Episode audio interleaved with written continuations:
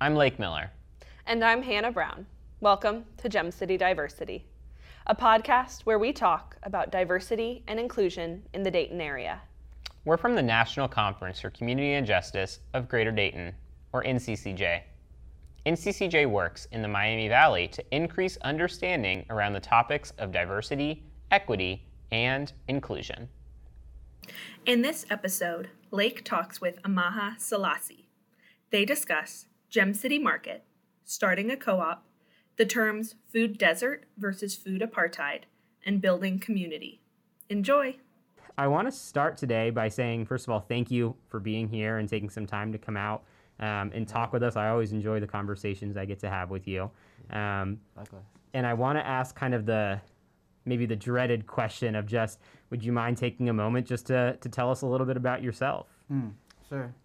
Uh, yep, my name is Amaha Selassie. Uh, I teach uh, sociology at Sinclair Community College, and uh, I'm just real passionate uh, about community and like what we can be together, and um, how we can uh, utilize our gifts and talents uh, for the benefit of the whole. 'Cause I, I just believe that we, we are more already than we realize, and it's like like how we just pull it together more. So it's kind of like my passion and focus.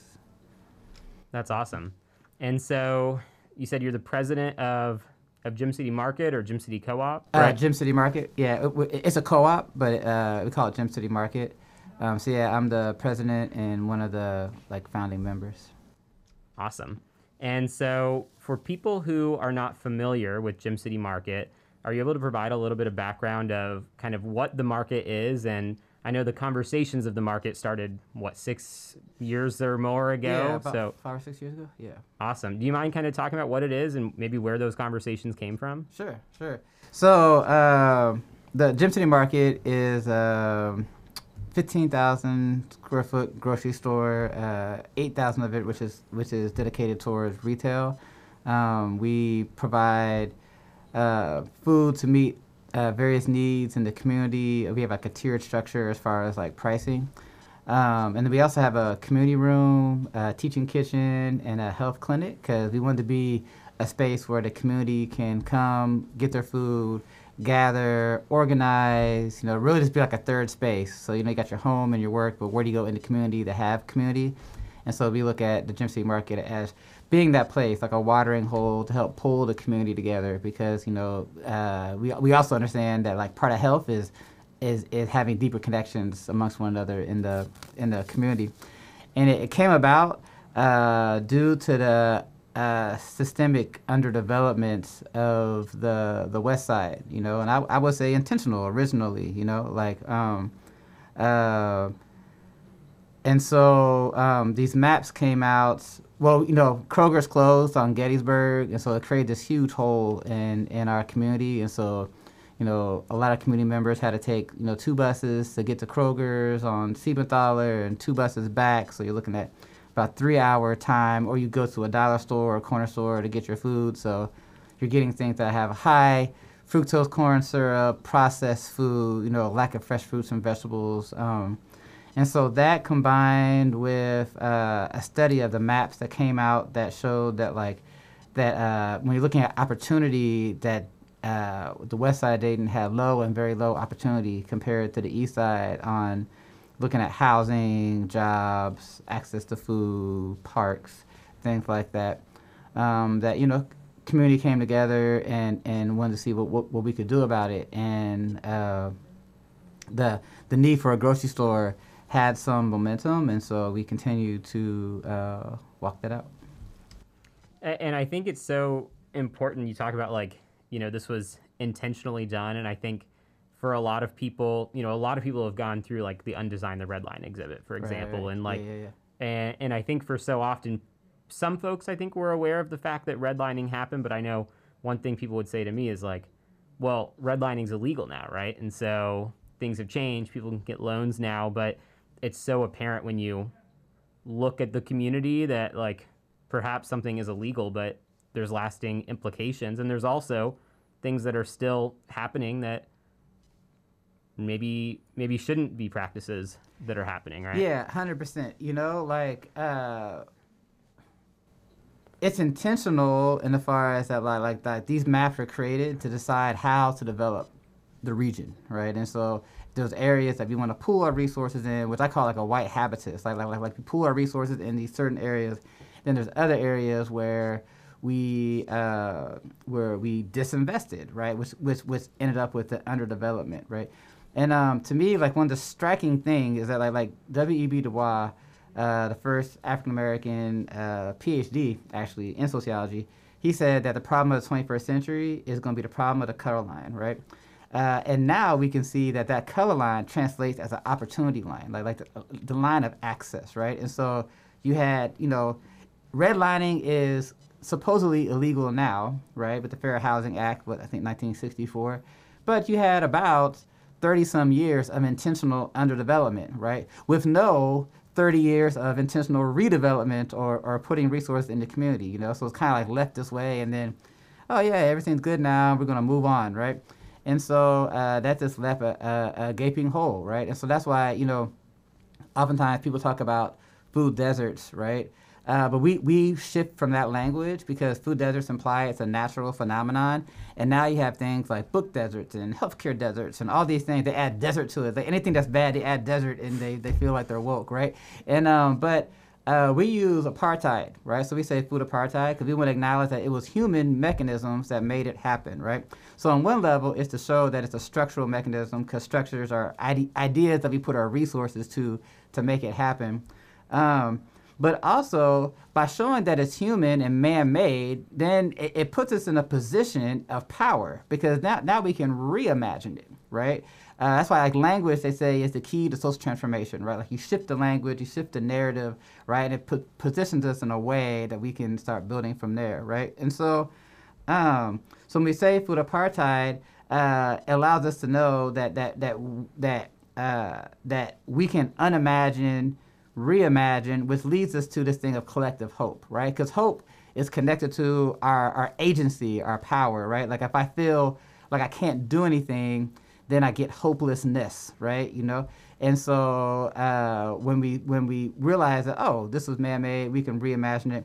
Then that gives us hope, and then that gives us power, right, to build. Like, what is the vision of the community that we want to live in, work in, play in, right? And how we leverage our shared resources towards making that happen. And I think the Gem City market is just like the tiny pebble, right, in this larger narrative, right, like how we're reimagining uh, our community.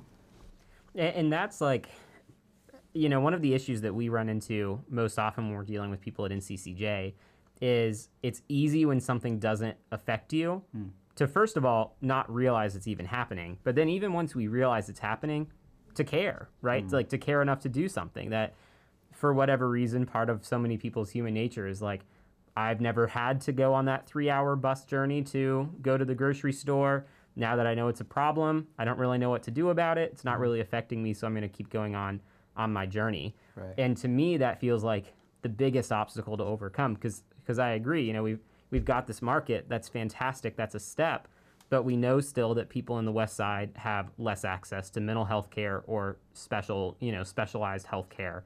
Um, we know that there's less less access to opportunities, to outdoor, you know, experiences, to all of these types of things. Right.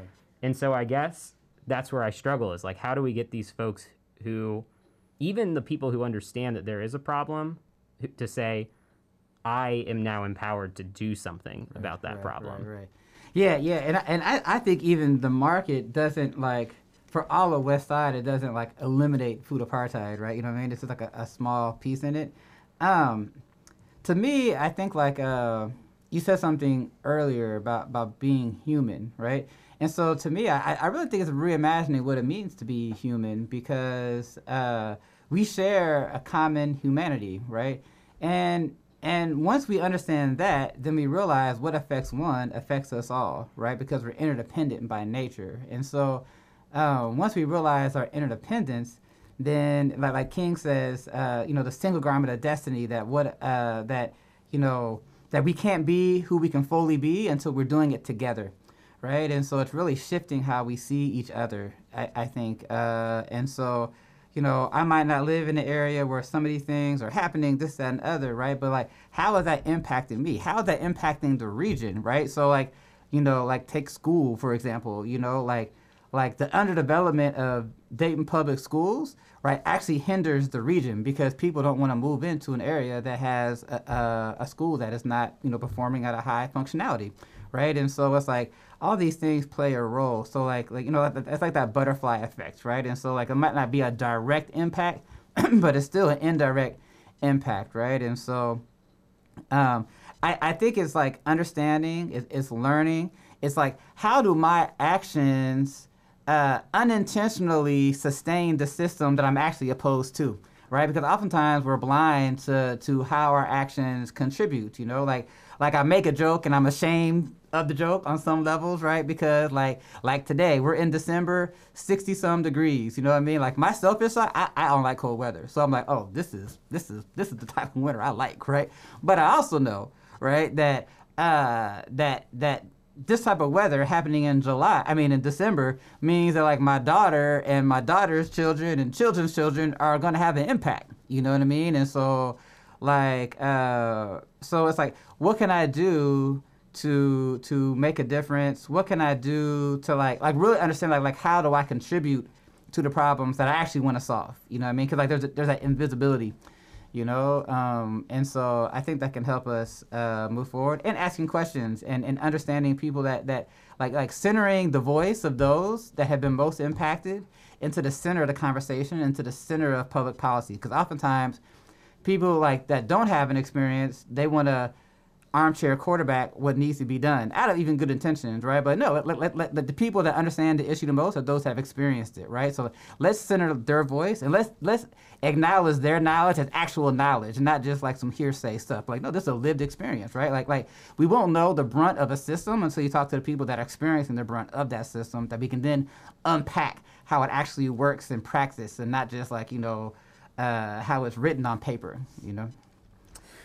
I love that, and I and I want to go back. Like you know, you talked about these very purposeful, intentional changes that people need to make to our own mindsets, and I think with so much of our work around diversity, equity, and inclusion, it's unlearning those habits that we've that we've had before, unlearning those mentalities, and shifting towards that purposeful mentality of bringing the people to the table who need to be at the table, or saying, you know, okay, I can see how this affects me, or maybe even saying, I don't see how this affects me, but I see that it's affecting somebody, and so mm-hmm. my human condition should be caring. You know, we had a conversation that has really stood out to me about a year and a half ago with a gentleman who was in his seven in his seventies, and, and he said to us like, like I don't understand why we're still having these conversations today, because we had these same conversations sixty years ago, right? Yeah. He's like, why are we still talking about these things? Why have they not changed? And and I tend to think it's because for a lot of people, when these conversations get tough, when they really talk about, okay, now I need to change my own self, the way I go about my life. I need to think about those those uh, jokes that are really microaggressions or mm-hmm. these types of things. Mm-hmm. Like mm-hmm. that's when people start to to back off or to shy away and say, hey, I've I've put my my you know month in and now I'm out. Hopefully, someone continues it. Right. But obviously, right. that's not the case. Yeah, you know, like for me, it's, it's knowing that community is possible, right? And and and and being to quest to know like like what what what community is and how we can be in it uh, together. If we're looking at it spiritually, if we're looking at it tangibly, you know, and how they, they actually both agree, right? Um, and so um, I, I, I think it's a it's it's definitely a shift, right? And so to me, like I challenge the dominant narratives, and and the biggest one I think that we have to tackle as as a country is independence, right? That like this notion that like like we are somehow independent from everything else, and like you know what happens to me, what happened to me, what happens to you, happens to you. You know what I mean? Like because like oftentimes, so like when we're looking at like. Uh, uh, systemic work, you got to start at the root, right? And the root assumption is independence. To the extent that we don't even think about it because we automatically just start building off of it. You know, it's an assumed known, right? But I think that's the social construct, right? Because we're interdependent. You know what I mean? It's not even just humans. Like like everything is interdependent, right? Like like there's no way to get around it. Einstein has proved it. I mean, like multiple ways it's been proved. But we keep building our, our, our house, right, on really shifting sand instead of the solid rock of just what actually is reality, right? And and building from there. Um, and so like I, I think that's like one of the key uh, the key pieces because we keep going through these cycles, like you're saying, you know what I mean? And, and like, because oftentimes systems change and they, they come about a little bit differently, but some of the underlying assumptions remain the same, so we keep getting the same outcomes, right? So that's why I'm talking about like that deep work. And it sounds kind of heady, like, oh, what do you mean? Like, like you know what I mean? But it's like, but it really is like the underlying thing that then builds all of our thoughts, right? And then like, cause structure again is ideology plus resources, right? And so we're talking about structures or how we arrange things in society. There's an idea that that is trying to be attained. Like for example, when we're talking about redlining, the underlying assumption was white supremacy. You know, that, that one group of human beings was distinct from all other human beings, and so we're going to pool our resources. So something that was unreal actually became real because of the resources that we put in it. We, we, we, we concentrated advantage in some areas and concentrated disadvantage in other areas, right? And so it's like that was an idea.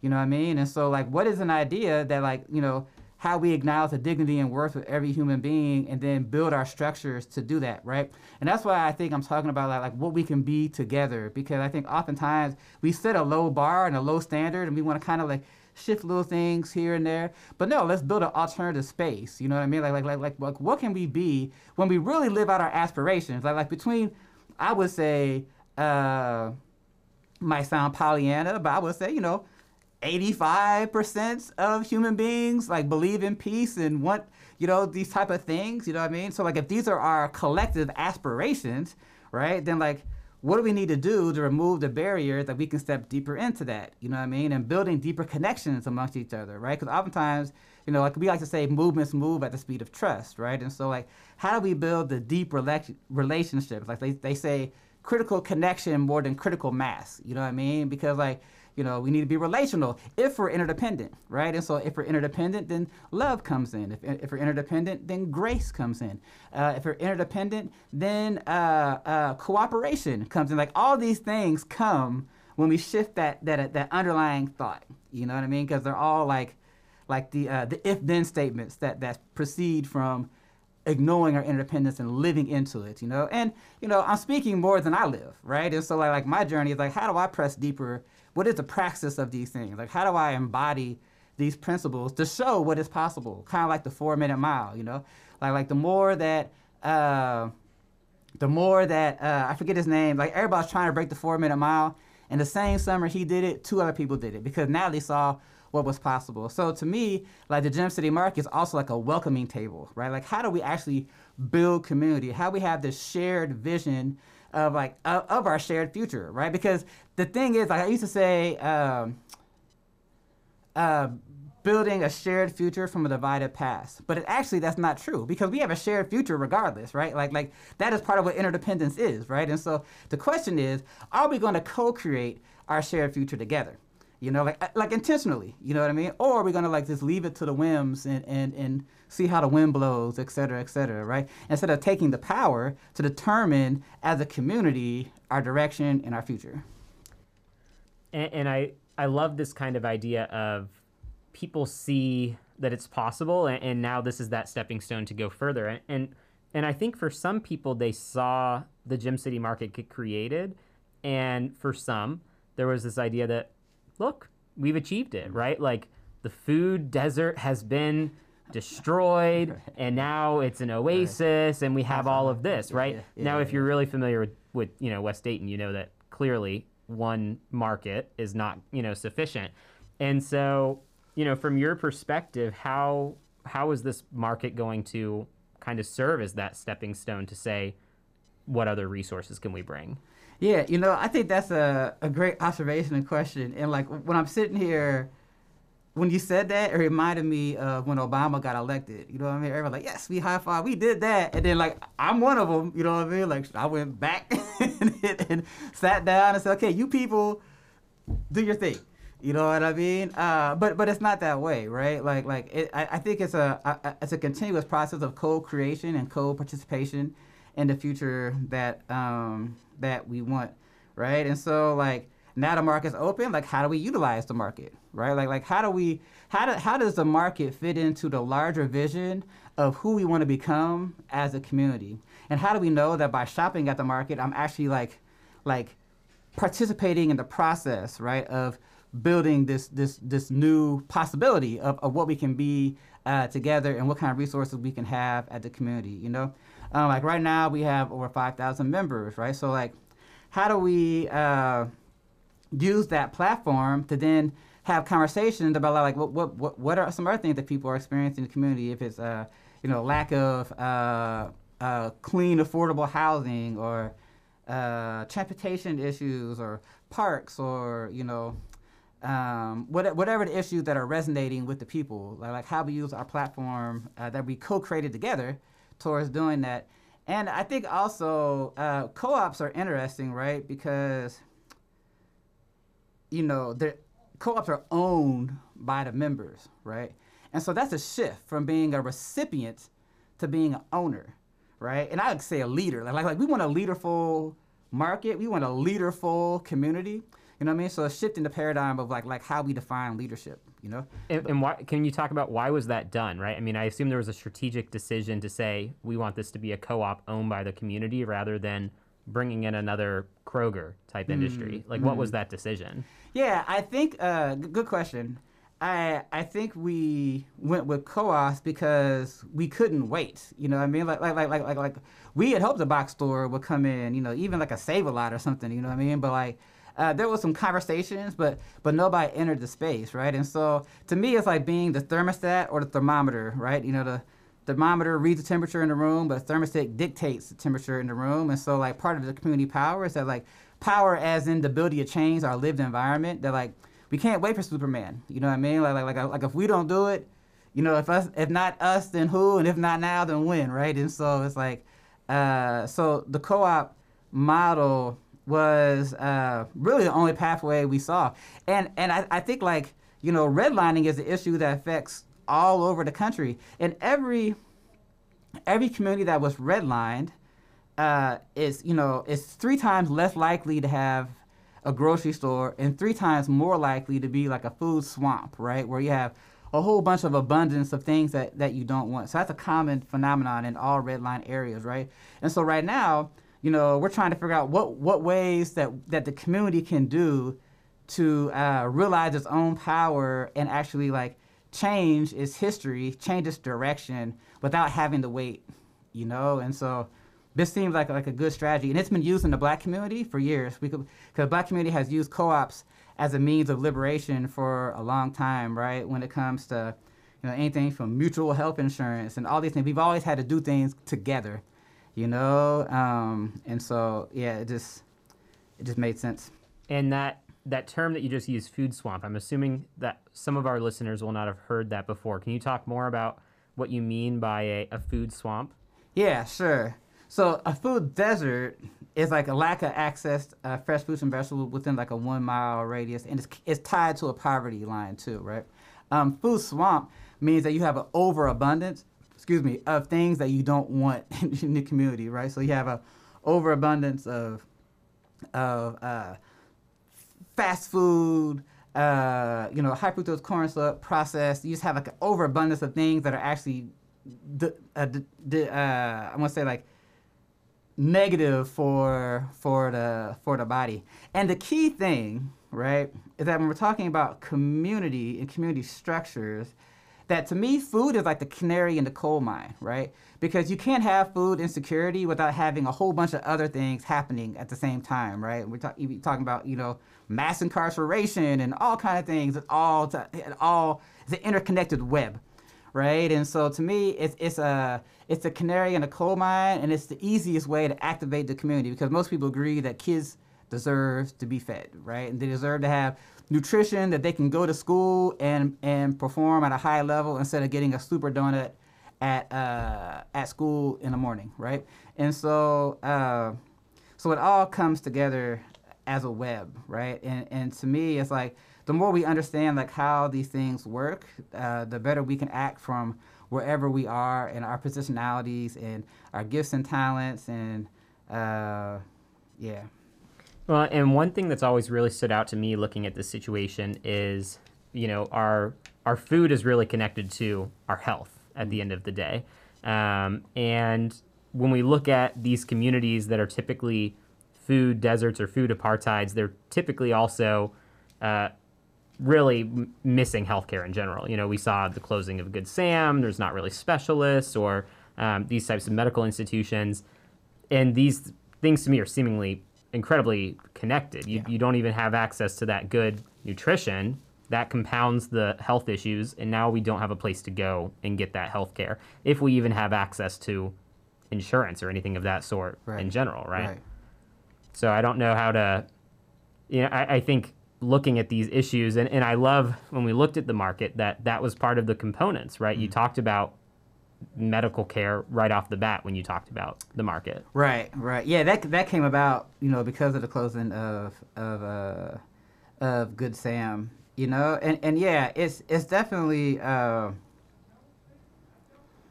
it's a web, right? And it's understanding like, like like what do we need in our community to thrive, right? Like like like what do we need in our community so so people can flourish, people have access to opportunity, access to resources, um, that we can live more into our, our full potential, you know what I mean, on, on a structural level, you know, because oftentimes, like, even like looking at social determinants of health, which, you know, like housing and access to healthcare, and transportation and parks and jobs, all these things, we really need to look at the structural determinants of health. Like, who's making the decisions that then show up as the uh, social determinants of health, right? Because then we're going deeper down the rabbit hole. We're going more upstream, right, to understand like how policy is being formed and created. What are some of the underlying assumptions and this, that, and other um, that is that is ending up with uh, you know lack of health care or what you know it, it's deep right and i think there's part a lot of this comes down to like how we understand blackness and the definition of blackness and, and what black deserves right because uh, even sometimes the quality of healthcare is different and and, t- different tests are done right based upon uh, you know their perception of insurance and and and you know like like you know African Americans are less likely to get some tests that that are supposed to be done. You know what I mean? Um, and so like how all these things, you know, black women are less heard and believed when they say they have problems, but like Serena Williams, you know what I mean? So so that tells us it's not even a money thing, right? It- It's it's deeper than that, right? Um, and so to me, like part of reimagining blackness, right, is that like like racism as a whole is not my sickness. You know, now I, I've I've I've I've lived here, so I, I've experienced some of the impacts of that, and I have to uh, unlearn like everybody else. You know what I mean? I have to unlearn uh, my own internalized oppression, and I also have to unlearn, you know, how I see others and this, that, and the other. You know, it's a process we all have to go through, right? Um, but when I say reimagining blackness, I think it's like, how do we see humanity as humanity as as a whole, right? Like our common humanity. You know what I mean? Like like in in, in South Africa, there's a principle called Ubuntu. I am because you are, and I can't be all that I can be until you are all that you can be, and vice versa, right? And so, uh, to me, like uh, reimagining blackness is, is reimagining how humanity sees e- sees each other. So like the thing that was used as uh, the vehicle to separate is now I think the balm or the cure to help bring humanity together as we reimagine what we mean to be human. You know what I mean? Like in, in the full sense of the word. I know it sounds like heady and this, that, and the other, but it's real because it's like all these things. We're looking at gender, race, class, age, sexual orientation. All these things are like these social constructs that we've created and gave meaning to, and then we created scripts that say how we're supposed to interact and treat each other based upon that, right? So we have to unpack all of that because all of these are are, are things that are not natural.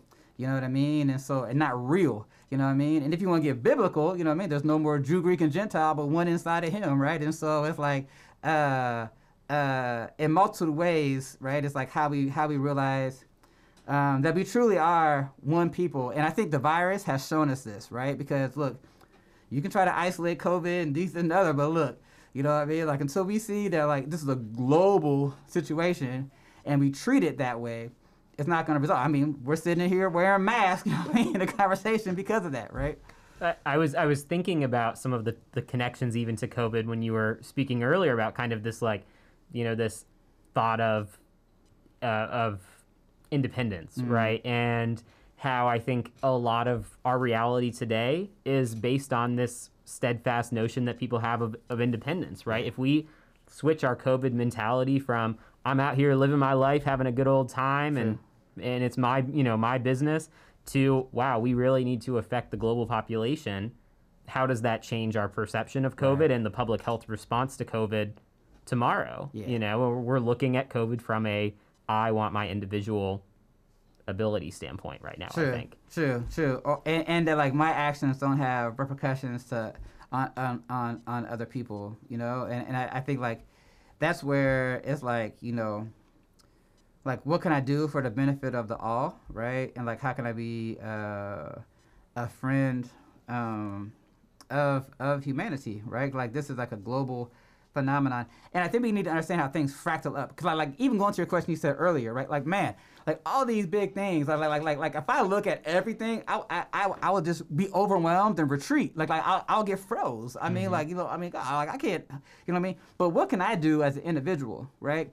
And that's why I keep coming back to like what I can manifest myself, right? Like like the biggest thing I can do is is for me is to show that something else is possible. You know what I mean? And I'm not even talking about the grocery store. I mean, I great. You know what I mean? I love it, right? But like more as a human being, how can I show that like love is possible? You know what I mean? How can I show that like uh, there is a next type of fellowship? You know what I mean? That that that we can that we can be in amongst each other because that just like opens us up to possibility, right?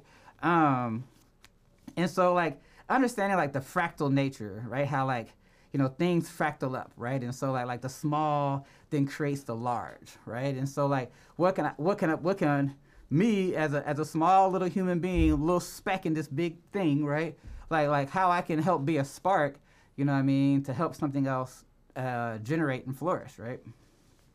So, so I want to shift a little bit towards like kind of community organizing, and I think when we look at the market, you know, some somewhere down the line, somebody or some group of people had an idea and made something really fantastic out of that idea. You know, we work a lot with youth and with young people who are refining their leadership skills. And, and for those people who are entering a space, they, they identify that there's a problem, they've identified some sort of gap, and they've decided we got to do something hmm. about this. Hmm. What are your recommendations for folks who are first entering that community organizing space? Yeah, yeah. You know, like uh, Adrienne Maree Brown, she says that like organizing is like science fiction, right? Because like, like we're, we're creating this thing that isn't yet, you know. and so, uh, um, to me, for those that that uh, a, I I- I think youth need to know that like, like I. You know, sometimes they say, "Oh, like the, they're future leaders." No, they're leaders now, right? Like, like, like you can lead where you're at.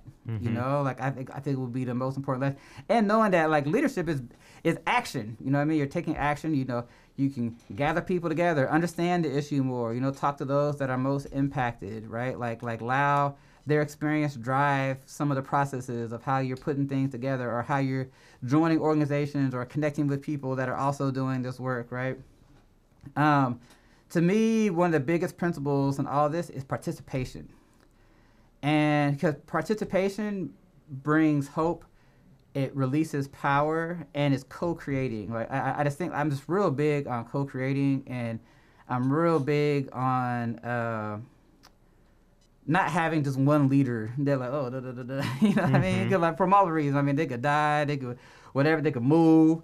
You know what I mean? But still, it's like like, you know, you want you want the ability to act to be dispersed amongst the people, right? And so like like like like like like when when a young person sees an issue, um, that either it's it's directly impacting them or or you know they've heard about something, you know what I mean? I would suggest uh, learning more about it, talking to the people involved, knowing that that you can make a change and make a difference. You can bring people to a room that might not be in the room, right? And for youth, I mean, I think like who, who doesn't want to support the leadership development in the youth? You know what I mean? So yeah, step out there. You know what I mean? Like like even I tell my college students, it's like, yo, now's the time, man. It's like like if you go into these rooms, like, like they will they will help support you. They'll provide a mentor network around you. You know what I mean? So use that time, man, uh, to to develop your network, develop your relationships, uh, bring people together that might not come together. You know what I mean? To to really like press the envelope and, and move conversations forward.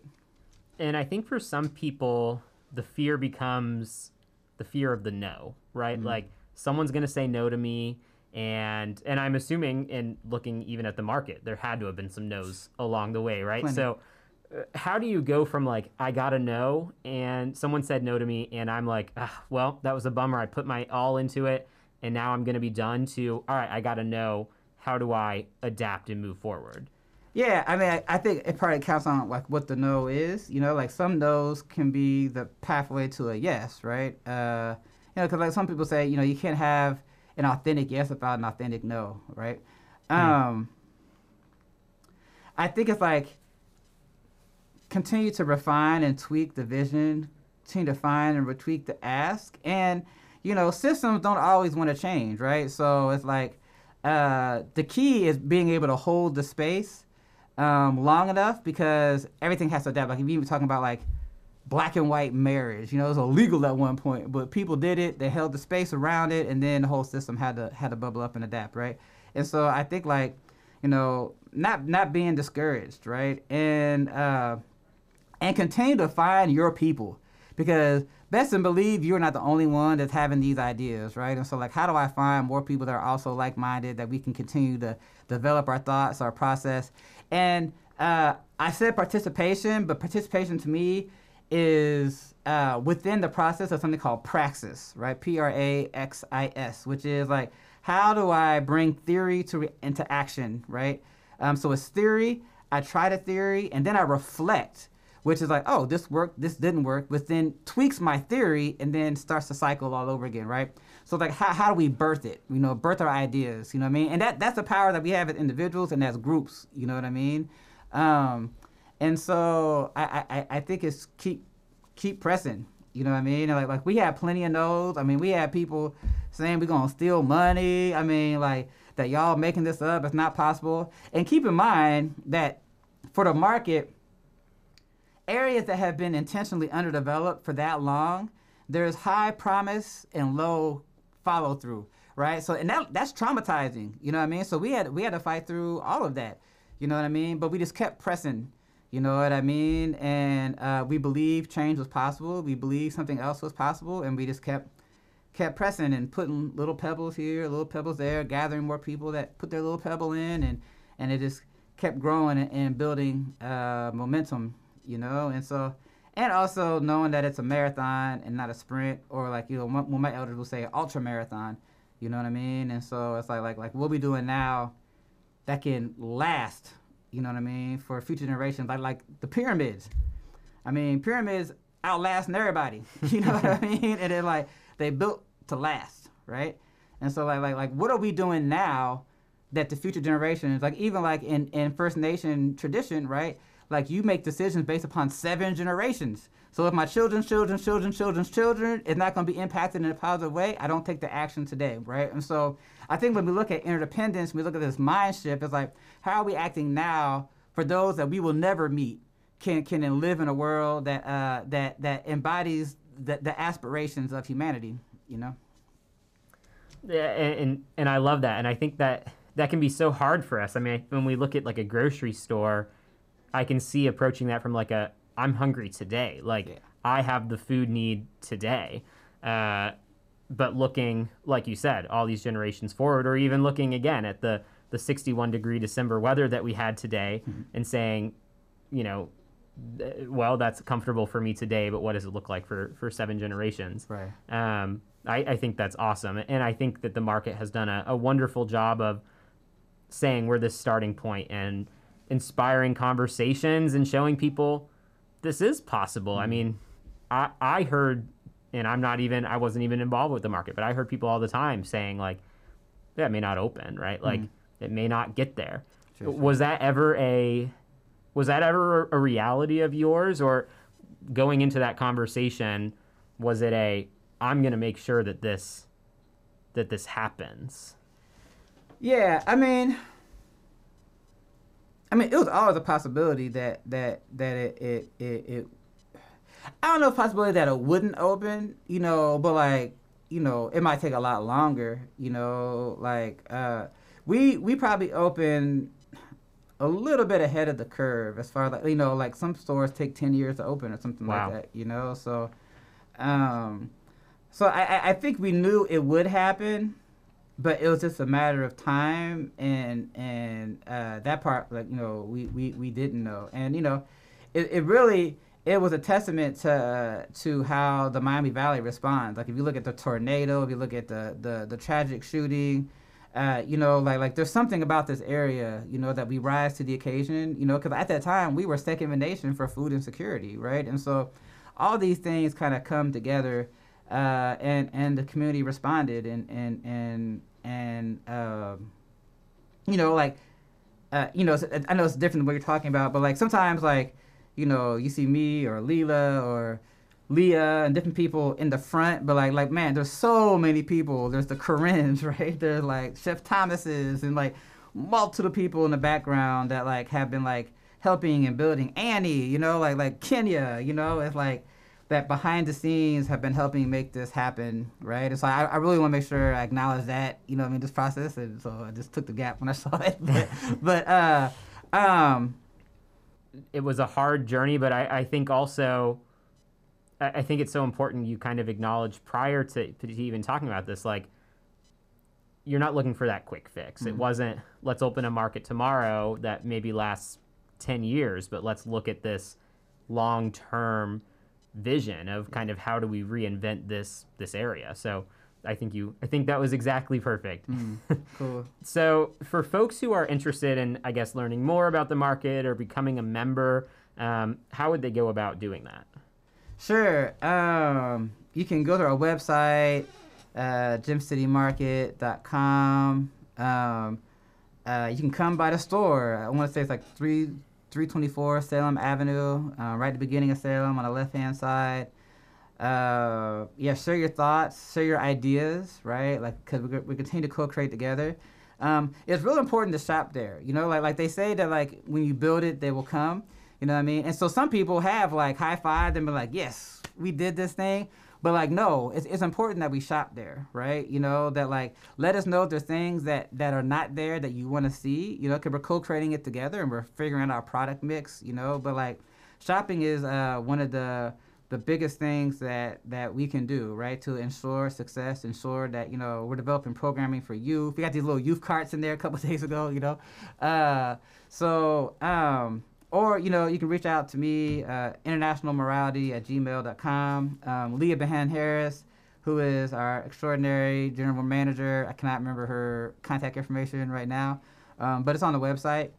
Um, and, you know, we, we welcome everybody to be engaged and involved and, like, just add your piece to this puzzle because, like, like we're not used to that. You know what I mean? Like, I know I've said it a thousand times this interview, but it's like, yeah, like, add, add your piece, add your brick, right? To to this, could- it, it could be an idea, it can be volunteering, you know, it can be shopping there. You know, there's multiple ways, you know, that we can be engaged and involved. But it, it's it's a way to bring the community together in a process of, of like living into our shared future, you know, because we, we need gro- we, we need more than one grocery store, right? And we need it in diff- in different areas, you know, east and west, you know, and um and like this is this uh the process. So to me, it's part of like how we can bring community together, um uh and and using the market as a vehicle or a means or a platform, right, to give us that experience. And so, real fast here, um, kind of at the end of this, I know all the way at the beginning of the podcast, you mentioned that this is a third space for the community. It's another place for the community to come together. And our that's very different than our grocery experience typically, right? Like we're used to I try to get in and out of the grocery store as quickly as I possibly Hey. can, right? Uh, but you just mentioned these kid carts, and I'm curious, you know, for someone who's going to the market, uh, what types of other services might they expect to see in a given week or in a given month? Yeah, thank you for that question. Right, uh, we have a teaching kitchen, right, and so uh, there's various type of classes. If you want to learn how to make something, uh, you want to learn how to make something healthier, right? We got different chefs from you know different cultures that are sharing their traditions, and someone wants to share their their recipe or something with the with the community. You know, that's a great space. Uh, we have Mm. a health clinic. Um, on Tuesdays, I want to say we have moms at the market. We're, we're providing uh, support for, for new and expecting mothers. We have we, we developed a doula co- co-op as well, um, and so the doula co-op uh, is helping out with that. Um, you know, you can get different type of testing at the at the market, some basic services. Um, then we have the community room where you know you can host a meeting or uh, or a gathering. Or we have yoga classes in there. We're gonna have a Hmm. drumming circle there pretty soon, right? And so really, it's like like all possibilities open. It's just kind of like what we want to do, we can do. Um, and yeah, I think I think that's it. Plus, uh, you know, just having a having a great experience, right? It, it's different walking in there. It's not like a Kroger, and even Dorothy Lane, which you know is an amazing grocery store, right? But it's, a next kind of feel, like like real. You can feel community inside of it. So my last question, of course, it, we addressed the the elephant of the room of COVID, right? Uh, have you seen the role of the market change as you approach the pandemic? Um, you know, like Kroger's became Kroger's uh, because they went to this different model. Um, and like the old model became obsolete. I, I, I don't even know the names of the, the, the stores that like the supermarket became a supermarket, became the thing, right? Um, if we would have been open before COVID, I think it would have hurt us because we wouldn't have been able to adapt. And like, so we were at a cusp. Like we were like we were like in the phase when it happened, and so we were able to make some adjustments, which I think like helped us like move into what we're what what what is society is calling for in this hour beyond beyond COVID. But COVID kind of ushering in these transformations and changes.